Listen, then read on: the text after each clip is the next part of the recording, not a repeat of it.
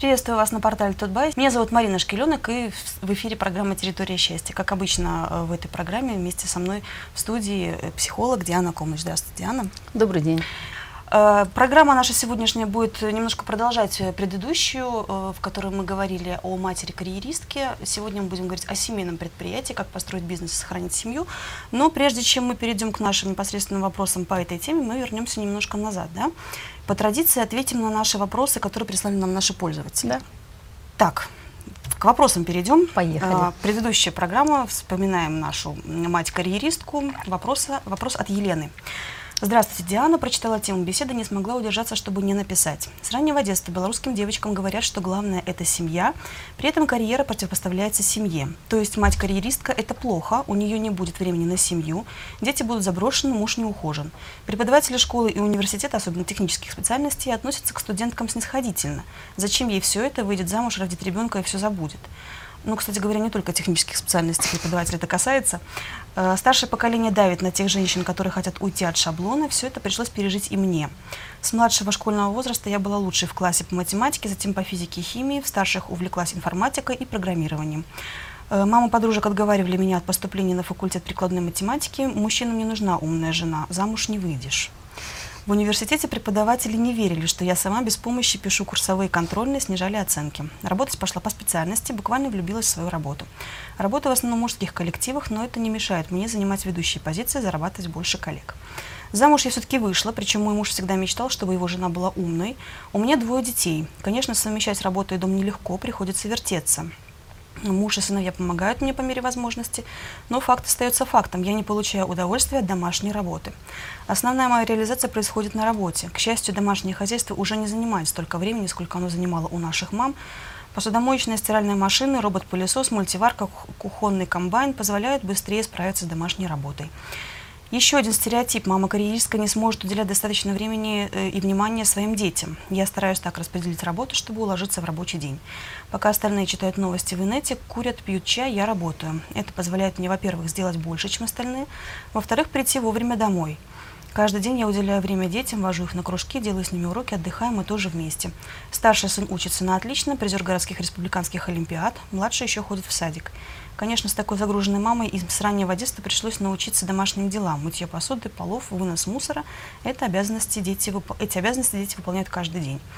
Вопрос. Зачем девочкам навязывают роль домохозяйки как единственно правильную, тогда как в современном обществе женщина может играть множество других ролей и без проблем совмещать их?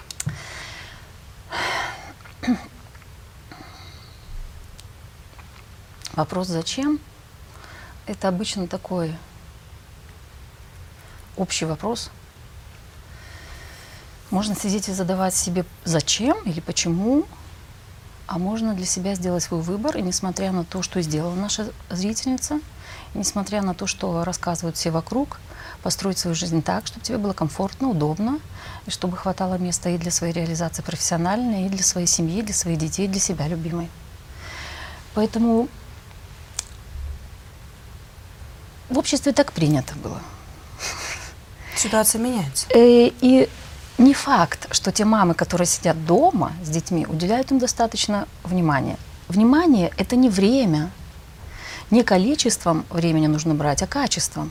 Да, и вот когда э, вы читали, и, говорили, и там была часть письма, где наша зрительница пишет о том, что она вместо того, чтобы курить, там, болтать, сидеть в интернете, да, да, сидеть в интернете, отвечать, э, отвечать, сидеть в интернете, она чем-то занимается, я вспомнила одну замечательную рекомендацию. Я прочитала, там про жизнь было, и написано, если у тебя не хватает времени, перестань смотреть телевизор из той же серии. Угу. То есть, если грамотно распределить время, если грамотно распределить свое внимание и перестать париться, по этому поводу и перестать слушать всех вокруг, это вызов, конечно.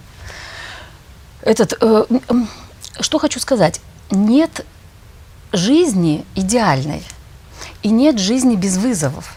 Как раз-то вызовы дают нам возможность э, сделать что-то в этой жизни, да? Если бы все на нее смотрели, гладили по головке, говорили, о, какая умница, м-м, все у тебя получится. Понятия не имею, достигла ли бы наша зрительница того, чего она достигла.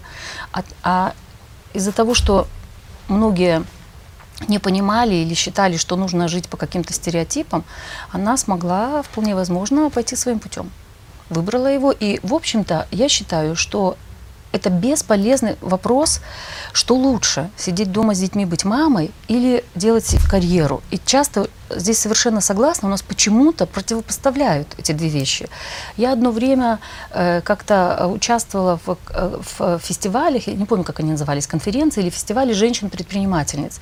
И что мне там очень не нравилось, э, что наряду с тем, что продвигалось то, что женщина должна реализовывать себя, почему-то все время э, там сами женщины э, не, не, не э, хорошо, неодобрительно отзывались о, о мамах, о тех женщинах-домохозяйках, которые сидят дома. Да, и э, смотрели с них свысока, типа того, что вот вы тут отсталые, вы тут прошлый век и так далее, вот мы а крутые. Да, вот вы давайте, вырывайтесь и так далее. Зачем? Есть женщины, которые любят это делать. Есть женщины, которые доставляют удовольствие быть мамой. У меня есть одна знакомая, мама четырех детей, она говорит, я работаю мамой, и мне это в удовольствие, я не хочу никуда идти на работу. Точно так же есть женщины, точно так же, как наша э, зрительница пишет, которые дикие хозяйки. Uh-huh. Ну, не нравится пыль вытирать, но есть специально обученные люди. И здесь роль хозяйки не в том, чтобы ходить с тряпкой постоянно и все время тереть что-то, за всеми прибирать, иначе ты превращаешься в прислугу. А роль хозяйки заключается в том, хозяйка, это можно написать равно администратор дома, в том, чтобы грамотно распределить обязанности по возрасту, по возможностям э, между собой, мужем и всеми остальными, и детьми, и всеми остальными членами семьи. Вот это и есть основная, основная, основная э, функция хозяйки. Uh-huh. Вот. И здесь я могу только порадоваться, что человеку это прекрасный пример того, как можно прекрасно реализовывать себя и в до, дома, и в семье. И, и какие-то вещи есть, которые... Я, например, терпеть не могу вытирать пыль. Я ненавижу. Благо моя дочь это любила, она не любила мыть пол, и мы с ней распределили это. Она вытирала пыль, я, я, я мыла пол, сын пылесосил. Все. Да, сын и, и папа, и муж э, пылесосили. Если есть возможность нанять специально обученных людей, почему бы не сделать это? Если есть возможности, и э, у людей некоторых есть и деньги есть, но у них э, женщины некоторые парятся по поводу того, как я пущу человека, чужого человека в себе в дом. Ну тогда сиди и сама Вытирай драй. пыль. Тогда драй. Либо э, э, я знаю женщину, которая высшее образование университетское, но нравится ей убирать. И она ходит и убирает в нескольких семьях, в, в, в трех-четырех семьях. У нее, распред... у нее рабочий день, у нее распределено время по рабочее время, и это работа для нее. Удовольствие ей это доставляет. Поэтому здесь нету каких-то правильных, идеальных вещей. Есть то, что человеку подходит. И очень правильно, так как сделала наша зрительница, что она э, строит свою жизнь так, как ей комфортно, так, как она считает нужно. И здесь было бы иллюзия полагать, что все одобрят этот образ жизни. Найдется масса людей, которым это не понравится, которые захотят найти какие-то изъяны и захотят, ага, вот у тебя ребенок заболел, это потому что ты на работе работаешь. Глупости. Дети практика показывает, что дети у мам, сидящих дома, почему-то болеют очень часто. Ча порой опять же, нельзя это брать за панацею, за правило, но не меньше, чем у работающих мам. Я думаю, это потому, что мама, которая сидит дома, она все время присматривает за ребенком, все время его старается оградить от каких-то там вот инфекций, бактерий, всему да. тому прочему. И, и наоборот. приспособлен. Да. Да, я знала семью, где там был папа, правда, он был эм, зав поликлиникой, и он был помешан на стерилизации. И он этому ребенку до года все так стерилизовал, что парень уже вырос, уже взрослый мужчина, у него до сих пор он не может съесть клубнику с грядки. По одной простой причине. Даже помыть просто для него вопрос. Угу. Да, нужно мыть там чуть ли не со щеткой, потому что у ребенка не выработались специальные ферменты, которые справляются с бактериями. Это нормально. Ну да. Ну что ж, тогда посоветуем Елене нашей перестать, перестать, да, перестать думать о том, что думают о ней э, окружающие, и жить своей жизнью. Найти себе единомышленников, и если есть рядом кто-то, кто постоянно тыкает, э, вопрос в том, зачем вам нужны такие люди. Да. да? Зачем вам нужны такие люди? Нужно находить тех, кто будет э, единомышленником, кто будет, по крайней мере, э, уважать ваш образ жизни и уважать то, как вы живете, и, естественно, с вашей стороны, чтобы вы с уважением относились к тому, как живут другие люди. Следующий вопрос по той же теме э, пишет нам Анна. Какова должна быть роль мужчины в семье, где мать и делает карьеру, и растит детей? Как убедить мужа в том, что он должен больше внимания и времени уделять детям, особенно если у него карьера не получается? И к чему может привести такое частичное превращение мужа в домохозяйку вместо жены? К чему может привести, понятия не имею. Могут быть очень разные варианты, и их опять же спектр. У нас очень часто есть такая фантазия, что прош- будущее можно просчитать. Просчитать его невозможно. И цели, которые мы ставим перед собой, мы их ставим не для того, чтобы их достигать, а для того, чтобы иметь ориентир перед собой. Есть цели, которые со временем меняются, есть те цели, которые со временем отпадают, есть цели, которые со временем достигаются, и мы идем дальше. Точно так же здесь это э, совершенно не факт, что он э, обязательно опустится, и совершенно не факт, что э, будет э, как-то это э, ему, им воспринято дискомфортно. Очень многое зависит от того, как, это, как к этому относится его жена, как он сам к этому относится. И здесь чего нужно начинать? Здесь, конечно, нужно начинать с разговоров, с обсуждения, с того, что э, ценным является и вклад того, кто работает, он обеспечивает э, внешние границы, да, и э, в- доход в дом приносит. Точно так же, такую же, точно такую же равнозначную роль играет э, вклад того, кто дома занимается домашними делами. И это что значит вот сама фраза «сидит дома»? Что значит сидит дома на диване, сидит и все, не, не, не стирает, не готовит, за детьми не смотрит и так далее. И здесь, конечно, э, самое важное, чтобы сама женщина с уважением относилась э, к тому, что э, к возможности того, что муж возьмет на себя какие-то заботы и какие-то хлопоты по дому. Если у женщины есть женщина, которая считает таких мужиков, вот эти вот фразы «мужик тряпка» или «он слабак», это полная чушь и ерунда. Да, точно так же, как у мужиков есть фразы, что вот, э, если мужчина общается, э, обсуждает какие-то вопросы с женой, значит, он у нее под каблуком. К чи- что к чему вообще, откуда? То есть какие-то такие есть... Я иногда думаю, что иногда у нас есть такие антижизненные установки. Да? И, и очень часто я замечаю, что как раз те мужики, которые пыжатся, и которые другим говорят, ты под каблуком у жены, очень часто сами являются либо мамиными сыновьями, либо э, ручки поднимаются, если только жена открывает рот. Да, я, э, здесь опять же, что такое мачо? У нас мачо считают это крутые мужики.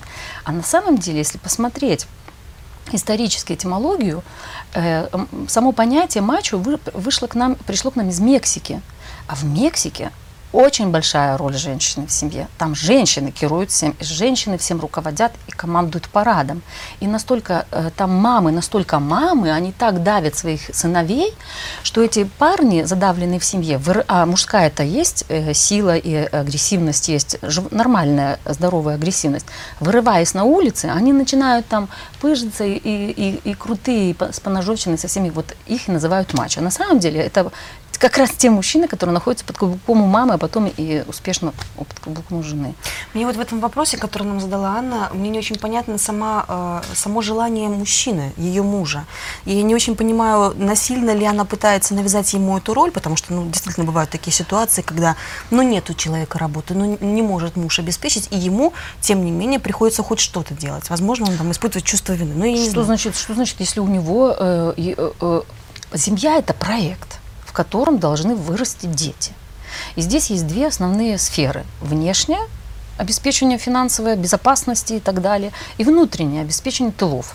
И здесь нет никакой разницы в настоящее время уже, если раньше это было в патриархальных семьях четко и ясно определено, да, мы об этом говорили, мужчина министр внешних э, дел, э, женщина мини- ну, министр внутренних дел и так далее, то сейчас ситуация меняется, кардинально меняется прямо на глазах у нас, поэтому нам так сложно, что ситуация кардинально меняется очень быстро, и, И мы люди... не всегда успеваем за этим. И люди э, теряются, не понимают, как себя вести в, в- в- в, предложенных обстоятельствах.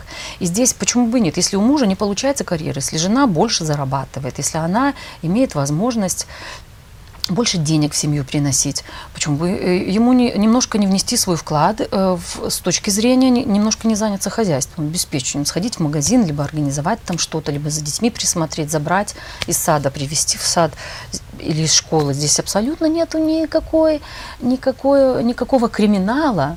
Вот. И здесь, конечно, э, нужно, нужно разговаривать об этом, что это точно такое э, абсолютно нормальная, уважительная, уважительная деятельность для мужа. И совсем не обязательно есть один интересный фильм комедийный. Вот я сейчас не помню ни как он называется, мне просто сейчас в голову, в, в глаза, не в глаза, в, в память пришла картинка о том, как тоже вот жена карьеру делала а, в Штатах, а муж э, потерял работу. Ну и они по решили поменяться, и он стоит уже в фартухе. Она утром встала, оделась, пошла на работу, а он стоит, гладит какое-то белье или что-то и смотрит сериал, мыльные оперы, оперы по телевизору. Понимаете, и уже, уже, уже опустился до того, что он с мамочками, там, с такими же домохозяйками какие-то темы вот свои обсуждает. Никто же не заставляет. Угу так себя вести. Ну не включай ты телевизор, найди чем себе заняться. Найди, что ты можешь, какой вклад, мужчина может задать себе следующий вопрос, какой вклад я могу внести в, в то, чтобы наша семья функционировала.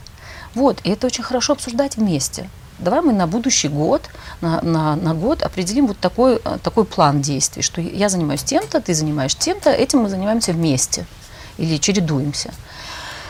Э, через год посмотрим, вернемся к этому вопросу и посмотрим. Вдруг всякое может быть, да, через год, может быть, мужчина найдет себе работу совершенно другую, и тогда мы уже подумаем, как нам перераспределить эти, эти обязанности функциональные. Я, кстати, вот тоже вспомнила своего, одного своего знакомого, который mm. успевал работать и на работе, и успевал помогать по дому.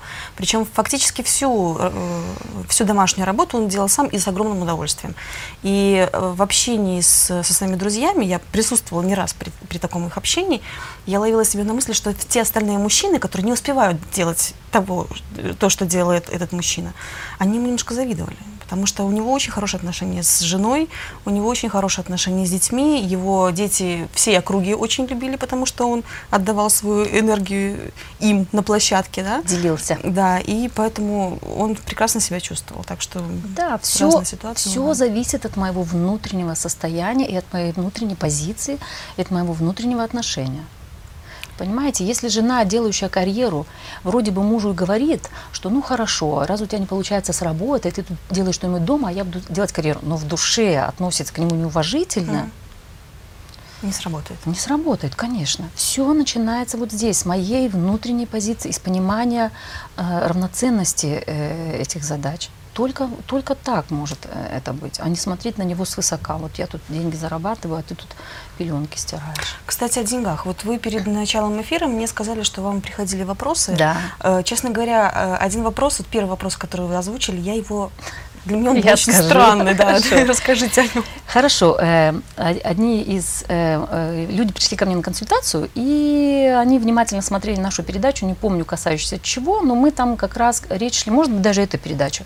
Речь, мы часто об этом говорим, что будет хорошо, если муж будет платить жене, если есть такая возможность, больше или меньшем размере, будет платить ей как маме зарплату. Да? Той маме, той женщине, которая не работает нигде, которая занимается исключительно исключительно детьми, и что это очень полезно. И вот одна семейная пара, просмотрев этот эфир, они, а у них э, принято диалог вести, у них принято разговаривать, обсуждать.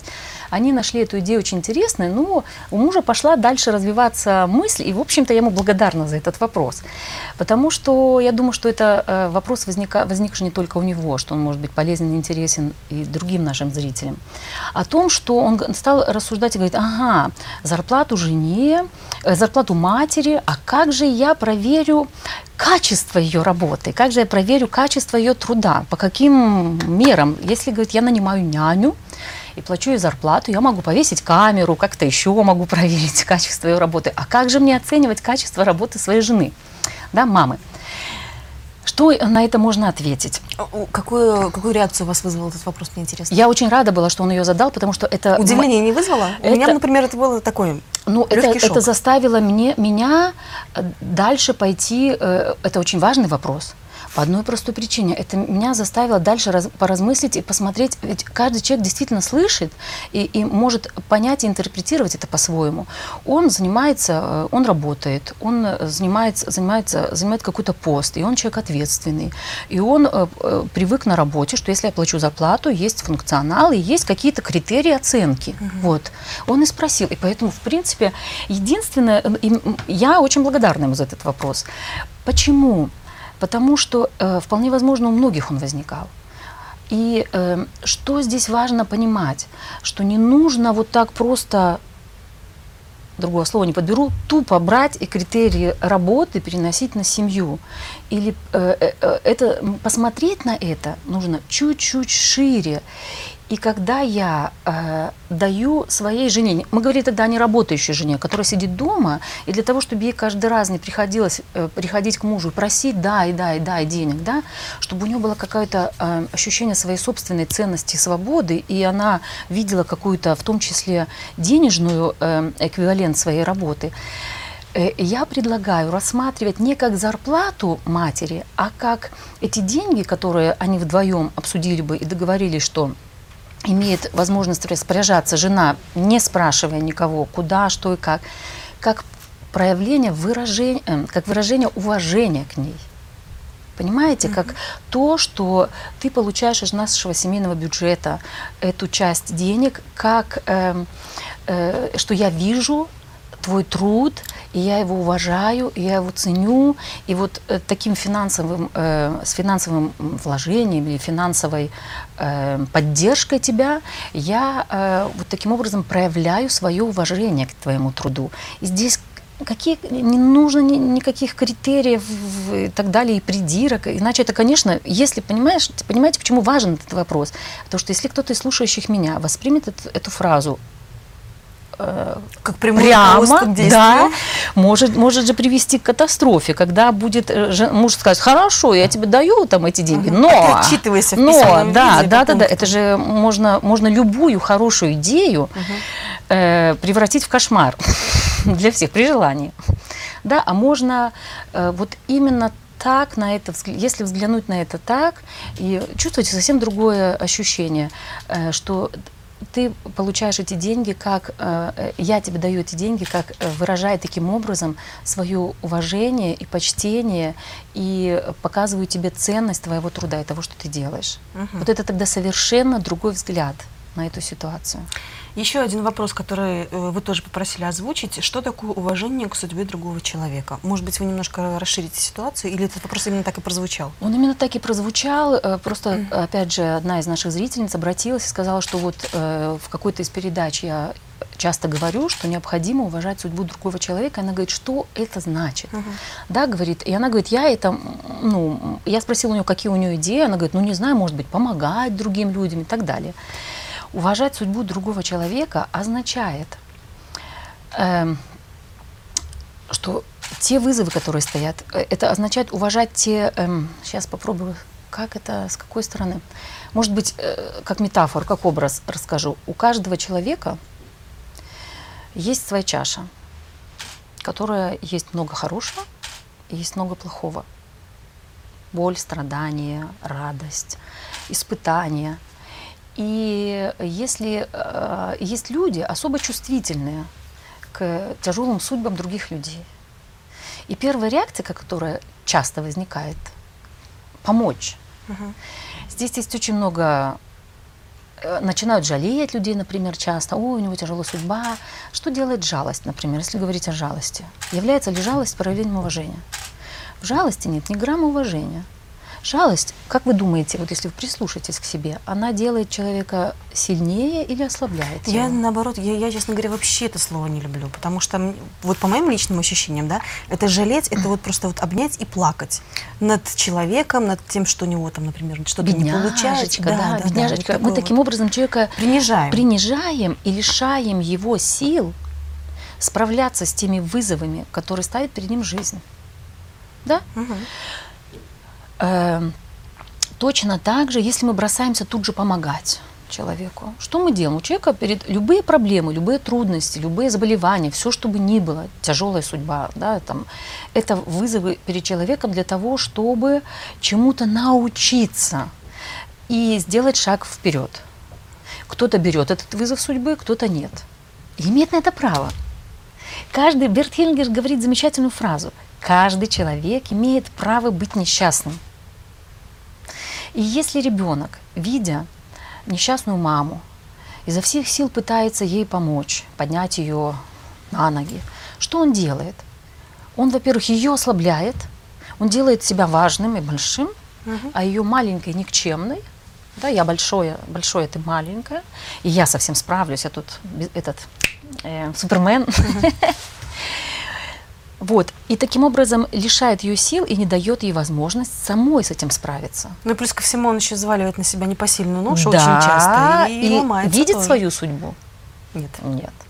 И вот здесь мне приходит очень интересная метафора, что пытаясь, когда мы видим что-то тяжелое в чаше другого человека, мы пытаемся облегчить его судьбу и, и начинаем пить из его чаши.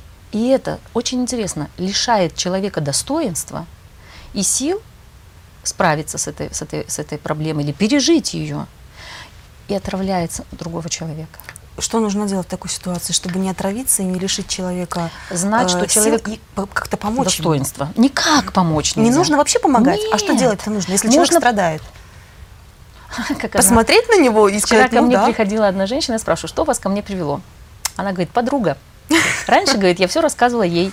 Но с тех пор, как она сходила к вам, когда я обратился, обратилась к ней с вопросом, она мне, ваш телефон, пум, все, прекрасная помощь. Если у человека есть проблема, э, во-первых, направить ее к специалистам, к людям, которые могут в этом решить.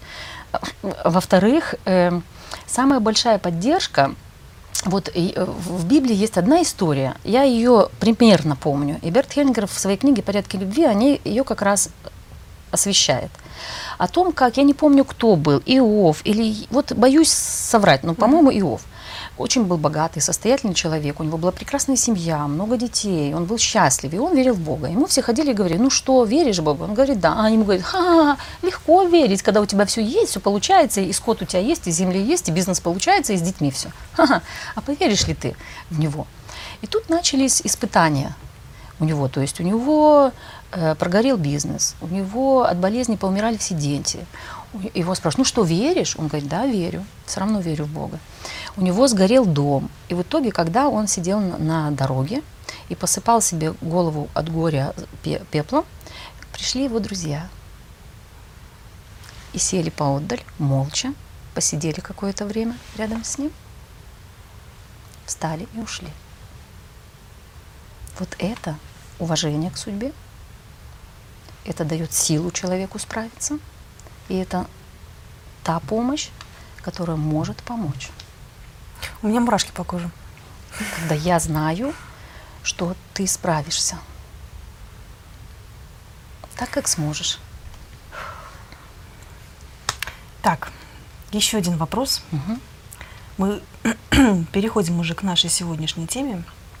Наша сегодняшняя тема, еще раз напомню, э, семейное предприятие, построить бизнес, сохранить семью. Начнем мы, наверное, все-таки с этого вопроса, потому что будет потом проще отталкиваться от него. Давайте. Э, так, в начале 2012 года в одной из, наших, из ваших программ была описана следующая ситуация. Один из братьев владелец бизнеса, директор, второй у него работает, не жалея сил. В результате, что часто бывает, братья разругались и разошлись. У моих детей аналогичная ситуация. Они уже больше года не общаются и, похоже, не собираются. Каждый считает себя правым. Э, вот девушка говорит, что объяснение ситуации... Девушка или женщина? Женщина. Если у нее двое сыновей. Женщина. Женщина, наверное, Ну, это, я думаю, не так принципиально, в общем-то. Ну, у меня сразу Э, объяснение ситуации вами меня приятно поразило, но я, к сожалению, не сохранила этот ответ. Э, тут еще есть продолжение. Я пообщалась с этой женщиной и продолжение. В моей ситуации сторона наемник работала сутками, без выходных, со всей душой, как на себя, и обижалась, что ее не ценят. На каждое замечание реагировала очень болезненно. Сторона владелец бизнеса считала, что дала возможность работать в стороне наемнику, не у чужих людей, реализоваться, становиться руководителем и так далее. Но эту сторону, конечно, устраивало, что работник так много работает и что многие тяжелые участки взял, человек взял на себя. Я как мама выслушивала каждую сторону, за мелкими конфликтами никак не могла понять причину постоянных конфликтов, сама ходила к психологу по этому вопросу. И для меня неожиданностью стало и откровением, а, был ваш ответ на ситуацию, и что почему сторона наемник решила, не спрашивая другую сторону, что бизнес общий. Да, Ну, хороший, хороший Как- вопрос. Как-то да. Вот, ну хорошо, давайте мы э, повернем немножко ситуацию. Да, вот дво- два брата. Один директор, другой его подчиненный. Ну, во-первых, что я хочу сказать самое-самое первое. Мы сейчас обязательно займемся ситуацией, она очень интересная и важна, много можно показать, можно многое показать. Я хочу сразу к понятию верну, э, обратиться. Семейное предприятие, семейный бизнес. Что это такое? У нас часто считают, что семейный бизнес это там, где работают члены семьи. М-м. Семейный бизнес это тот, тот бизнес, который кормит семью, который обеспечивает семью. То есть весь частный бизнес является семейным. Так. Весь частный бизнес. Мгм. И работают там члены семьи, либо не работают. И у нас вот отсюда уже часто э, вот эти вот, Вот недоразумения, да, да. что раз он семейный, а, значит, он нашей семье принадлежит. Ничего подобного. Он принадлежит тому, кто его создал, кто его учредил. И детям, руки, и всем остальным членам семьи, ручки прочь. Это абсолютно к вам не имеет никакого отношения. И это то, что человек, человек или несколько членов семьи сам создал. И это его собственное предприятие, это его ответственность и его заслуга. Вот, это самое первое. В чем у нас очень часто путаница возникает, что на консультации часто обращаются и владельцы бизнеса, и наемные работники, которые являются членами семьи, что путаница возникает. В этом особенность. Понятно, да? То есть семейное предприятие – это то предприятие, которое обеспечивает выживание семьи. То есть, э, еще раз повторю, это весь частный бизнес. И в чем его, у него есть огромные преимущества. Э, В Европе вообще очень большое внимание уделяют частному бизнесу. По одной простой причине, что э, частные, что предприниматели, бизнесмены, они э, заинтересованы в том, чтобы компании жили долго. Да? Это, как правило, э, те люди, которые э, хотят, чтобы их э, предприятие э, долго работало, зарабатывало деньги и было успешным. Они заинтересованы в этом. Это оде- одна из их целей для того, чтобы их семья могла существовать. Вот. Что здесь еще? Какая есть особенность, которая порой служит плохую службу? Это то, что у нас начинают путаница между семьей и компанией. И здесь э, вот мне на ум сразу приходит очень... эм, э, есть у меня один коллега, его зовут Михаил Блюменштайн, когда-то, когда еще «Формулу успеха» вела, мы его приглашали сюда, вот два эфира, кому интересно, в архиве «Формулу успеха» могут найти. Там именно о том, об особенностях семейных предприятий и о системном менеджменте, что есть различия нужно проводить. Есть разные социальные системы, и семья является социальной системой, и организация является точно такой же социальной системой. И у нас часто путают их, они с- смешиваются. Человек приходит работать на работу, и как здесь пишет наша зрительница, э, с- один из ее сыновей почему-то считал, что компания общая, семей, раз семейная, значит общая, и я там буду работать фу, 24 часа в сутки, пожалуйста, берите меня. С какой стати? Ты наемный сотрудник, и ты на работе должен э, делать то, что от тебя ждут. И, конечно, здесь э, тоже од- один из нюансов, одна из, ошибка, из ошибок э, э, владельца бизнеса, что он не сначала эти границы не установлены были. Ну а как ты установишь границы, если это как вроде как два Нет, брата? Нет. И На работе нет братьев. Ну вот это и нужно очертить Да, вот это как изначально. раз то, чего у нас не хватает. Смотрите, что у нас происходит. У нас бизнес, э, частный бизнес, это очень свежее такое, эм, свежее, эм, как это сказать, не структура, а явление. Да, у нас же долгие годы был социализм, у нас было и так все общее. И э, когда появился частный бизнес, он же самые такие, ну, 20 лет, ну, может быть, кто-то скажет, там, 21-22, 20 лет максимум. Э, и люди начинали его, не имея никаких знаний, на русском языке в те времена вообще ничего не было, начинали интуитивно, у кого была жилка, предпринимательская, а без предпринимательской жилки э, э, ничего не сделаешь. Мгм. Здесь очень важную роль играет предпринимательская жилка, сделать что-то собственное, свое, то есть нести риски, нести ответственности, и, само собой, дивиденды тоже человек собирает. Идеи. Здесь еще очень важную роль играет идеи и видение. Потому что э, вообще э, предпринимательство состоит это из двух частей. Это, с одной стороны, ремесло, нужно что-то знать в этом деле, а с другой стороны, это искусство. Да, когда у человека есть идеи, когда он готов их реализовывать. Так вот, на интуиции все началось, на энтузиазме двигалось какое-то время, а затем наступило время, вот э, сейчас как раз вот такое самое-самое-самое, наверное, ну, ну, не пик, не пик, я не берусь судить. Когда начинают наконец-то предприниматели и бизнесмены понимать, что одного этого недостаточно. Прогрессивные уже у нас понимают. Вот я буквально несколько дней назад вернулась из Литвы, там мы с моим коллегой проводили корпоративное обучение по системному менеджменту. И они за 12 лет работы впервые собрались вместе. Впервые в таком плане, в 12 учеба, тренинг. работала компания. Да, компания, да. да. И они все работали вместе. И они вот впервые собрали. и на энтузиазме. На энтузиазме у них очень сильный, мочный шеф, он такой тянет на себе. Они люди все интуитивные, но кто в лес, кто почему они и собрали э, этот, попросили э, учебу провести. Кто в лес, кто по дрова. Все очень инициативные, все считают, что я крут, но в команде работать не умеют. А сейчас для того, чтобы э, э, э, частное предприятие работало, очень важно командное умение работать в команде, а значит где-то уступать, да? Мгм. отходить от своих позиций, уважать других. Много здесь есть нюансов. Так вот, к чему? А, они ни разу не собирались. И Михаил на это говорит, для меня это уже очень удивительно. А он более 35 лет э, является независимым организационным консультантом в, А- в Австрии, в Германии, во всей Европе. Консультировал от самых крупных компаний, все автомобильную промышленность, BMW, Audi, до частного бизнеса, до социальных э, структур. Вот недавно проводил обучение партии, э, не помню какой, социально-демократической или какой-то. Так вот, он говорит, «Для- меня это уже э, звучит не то что странно, но удивительно, что люди за столько лет работы не проводят встреч. И совещание не в режиме, что вот у нас есть какой-то вопрос, давайте мы его сейчас жум, профессиональный, и все. А именно э, обсуждение вопросов, которые в команде возникают. У нас к организации часто относятся э, с экономической точки зрения, понимают, но забывают о том, что организация а, является социальной системой, в которой существуют свои особые законы, порядки, и эти законы нужно учитывать. И когда их знаешь, когда э, их э, используешь, очень много можно конфликтов избежать, очень много вопросов можно решить. Вот. И в итоге, э, то есть он говорит, что только в Европе уже, только такие уже махровые, уже близкие к пенсии, какие-то уже закостенелые руководители э, не проводят э, каждые три месяца, например, встреч там, в разных командах. Да? Вопрос, мы не будем сейчас говорить о том, что такое команда, команды есть, могут быть разные. И, например, раз в год беседу с сотрудниками, это там уже норма, это культура предприятия. Вот, а у нас это, ну, оно только-только входит, и кто-то это вводит, кто-то говорит, полная ерунда, кто-то говорит, да мы и так, нормально и так далее.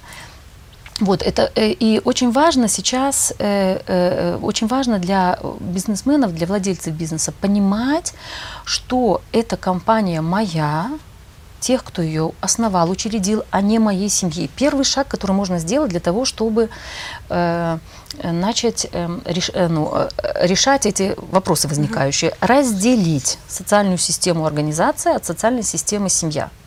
Если пойти еще дальше, то владелец не является членом социальной системы организации. Это, ну, кому интересно, могут прийти на обучающий курс по системному менеджменту.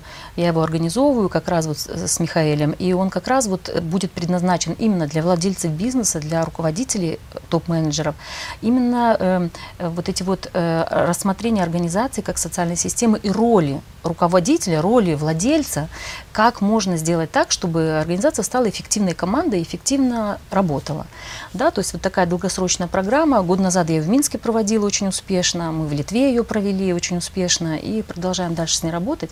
Так вот, несколько, несколько моментов, скажем так, которые важны. И которые, опять же, я помню этот вопрос наш, э, касаются э, э, когда члены семьи работают в организации. Это вызов для всех. И этот вызов не так-то легко выдержать.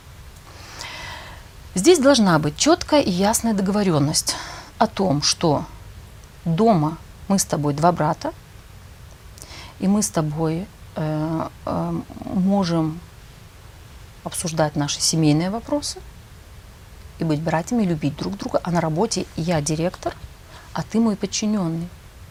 И это, конечно, вызов, да, и это э, испытание для, для отношений, для того, это, с другой стороны, любые вызовы, они дают возможность людям научиться разделять что-то, что ты у меня подчиненный, и здесь есть определенные правила, и я хотел бы, чтобы ты выполнял свои функциональные обязанности, и э, если у тебя возникают по работе вопросы, приходи во время в рабочее время со мной их обсуждать, и я могу тебя, э, я к тебе здесь буду относиться точно так же, как ко всем другим сотрудникам.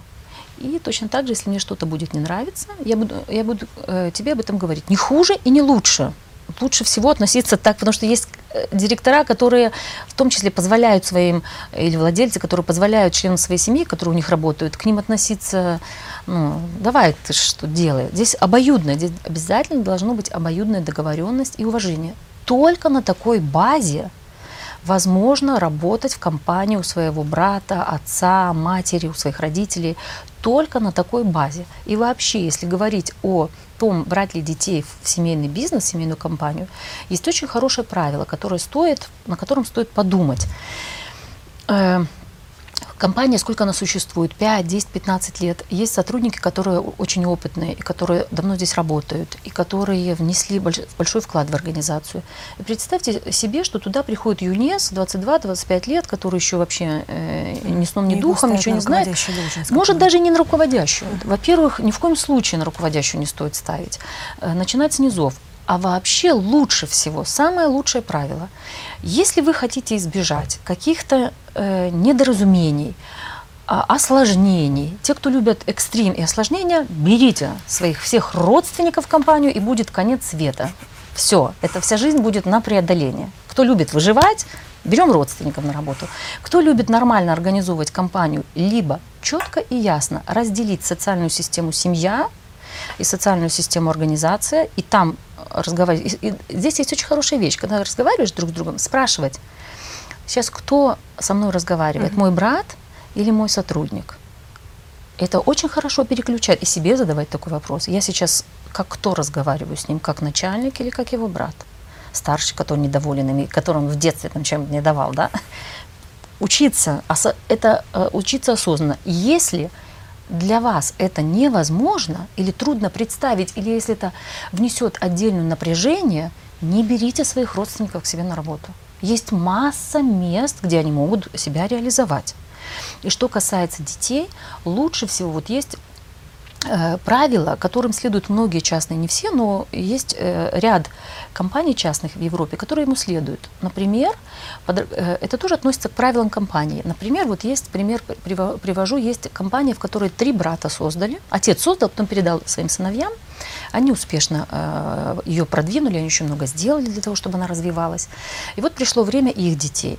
И у них есть такое правило, а у троих братьев уже, понятно, 6, 7 или 8 детей, и они ввели, разработали такое правило, что в их компанию их ребенок, если у него есть профессия или специальность, и если тот желает, может прийти работать на место не руководителя, а на место э, сотрудника, если он до этого есть одно условие, он должен 5 лет проработать где-то в, в других компаниях.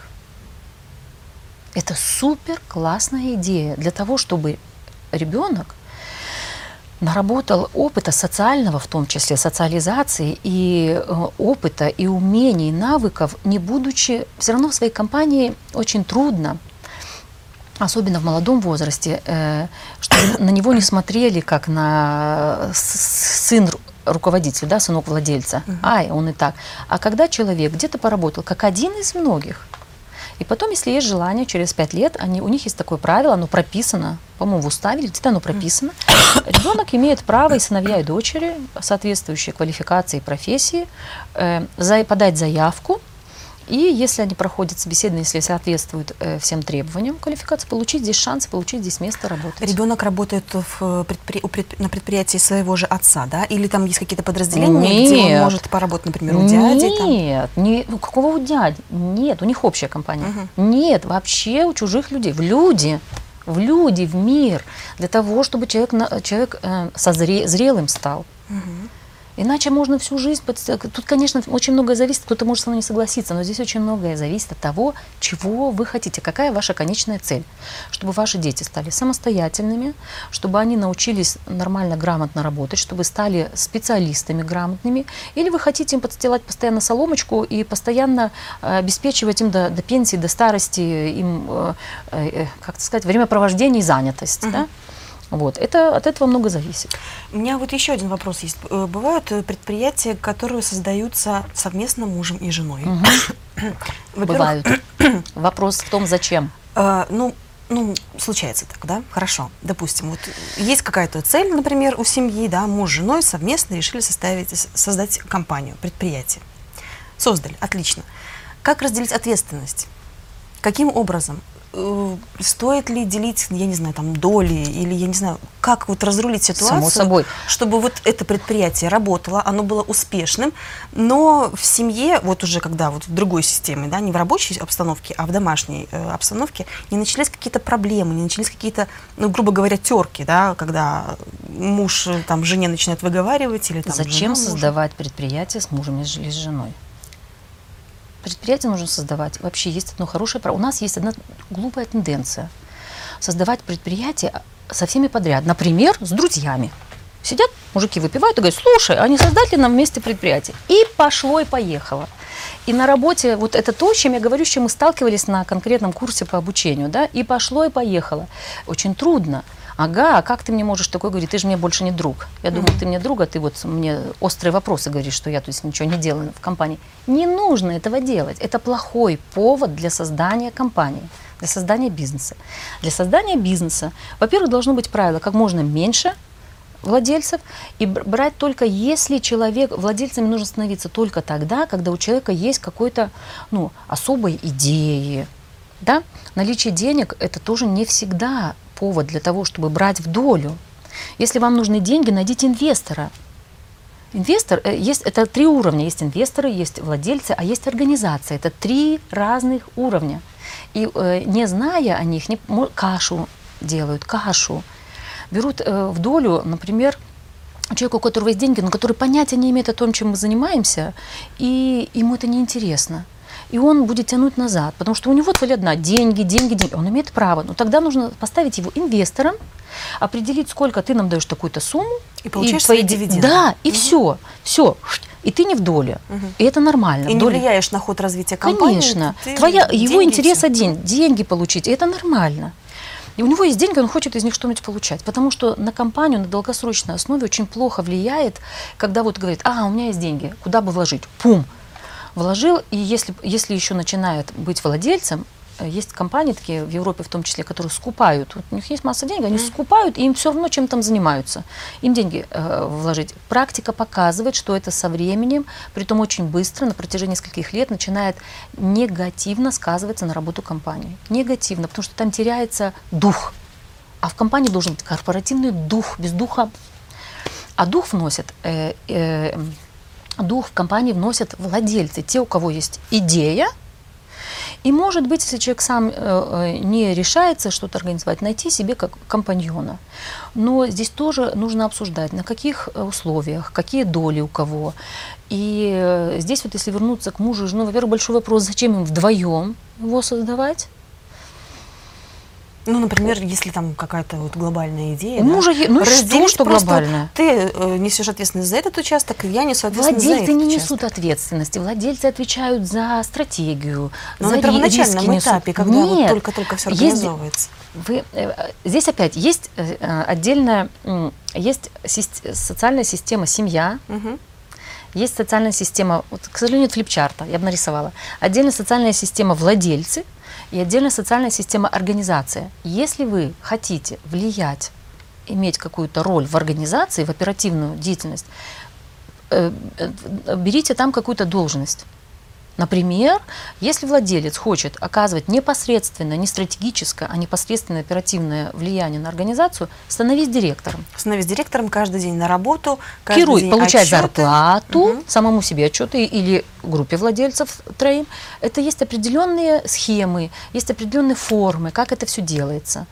И вот как раз э, и у нас вот с этим э, где-то есть, но э, или в зачаточном состоянии, или люди пытаются где-то найти, но очень мало, очень мало такого. Именно в этой, видите, мы говорим сейчас не об экономике, не о финансах. У нас часто менеджментом называют какие-то экономические финансовые дела, а менеджмент это чистой воды коммуникация, это умение коммуницировать и выстроить структуру, выстроить структуру организации, выстроить структуру отношений между семьей, между владельцами и между организацией.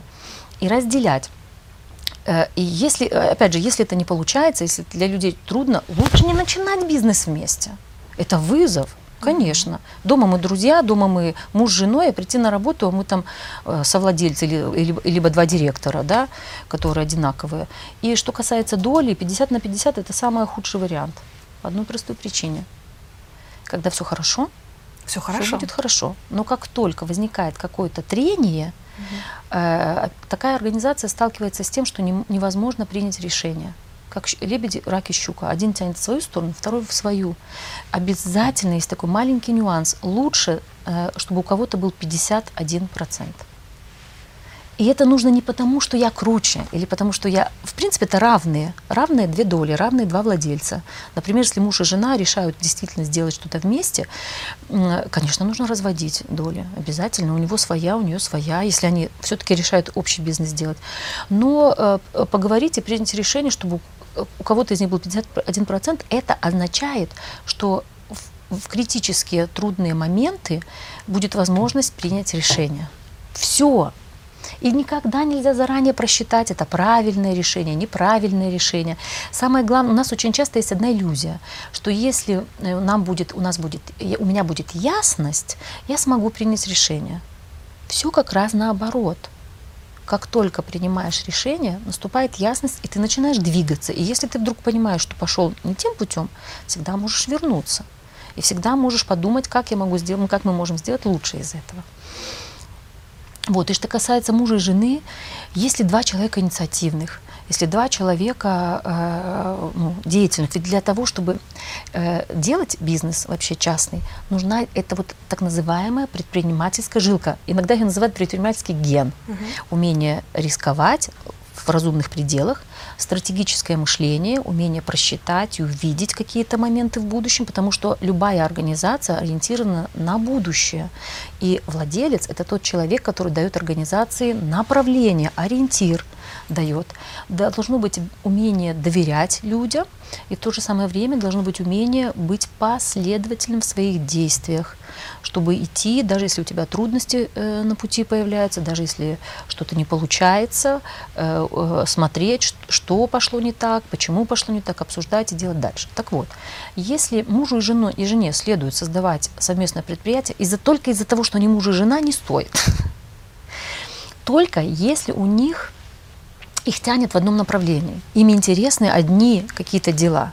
Да? Если им это интересно, обоим одинаково или примерно одинаково, стоит начинать. Если они оба инициативные, но его интересует одна сфера деятельности, ее другая, создайте Идите два разных стороны, предприятия. И тогда вы сможете друг друга э, дополнять, консультантами друг для друга, делиться. А как ты смотришь на это, а как ты смотришь на это. Но решение-то все равно будете вы принимать. У нас остается буквально 4 минуты, поэтому я хотела бы попросить вас подвести такой небольшой итог. Э, буквально по пунктам, да, вот перечислить как раз вот все те правила, которые э, касаются построения семейного бизнеса. Как я понимаю, это нужно, вот как в случае с этой Разделять семьей, да. обязательно вообще в любом случае. раз- понима- Первое, самое важное, понимание того, что семейный бизнес это не равно семья моя. И это тоже часто мы, опять же, э, э, сталкиваемся с тем, что приходим и говорят, мы одна семья, мы одна семья. Да, Господи, упаси вас Бог, какая одна семья? Нельзя ни в коем случае перенакладывать семейные отношения на отношения в организации. Это путаницу вносит. Самое главное помнить для, для предпринимателей, для владельцев бизнеса, что это, это э, э, частное э, семейное предприятие, это то предприятие, которым я обеспечиваю свою, свою семью, и оно мое, оно, я его владелец, либо несколько нас владельцев. Разделение проводить между разными социальными системами, семья и организация, и владельцы. И э, если вам трудно представить себе, что вы сможете научиться разделять, и по-разному разговаривать, и по-разному относиться к членам семьи, не берите их на работу. Даже если они хорошие, инициативные, найдут они себе работу в другом месте. Э, только если есть четкие, ясные э, договоренности, четкое, ясное понимание, кто что делает, э, должны быть определенные ясные правила, какие существуют в моей компании, в моей, а не в компании нашей семьи. И в зависимости от этого смотреть и принимать члена своей семьи на работу в нее или нет.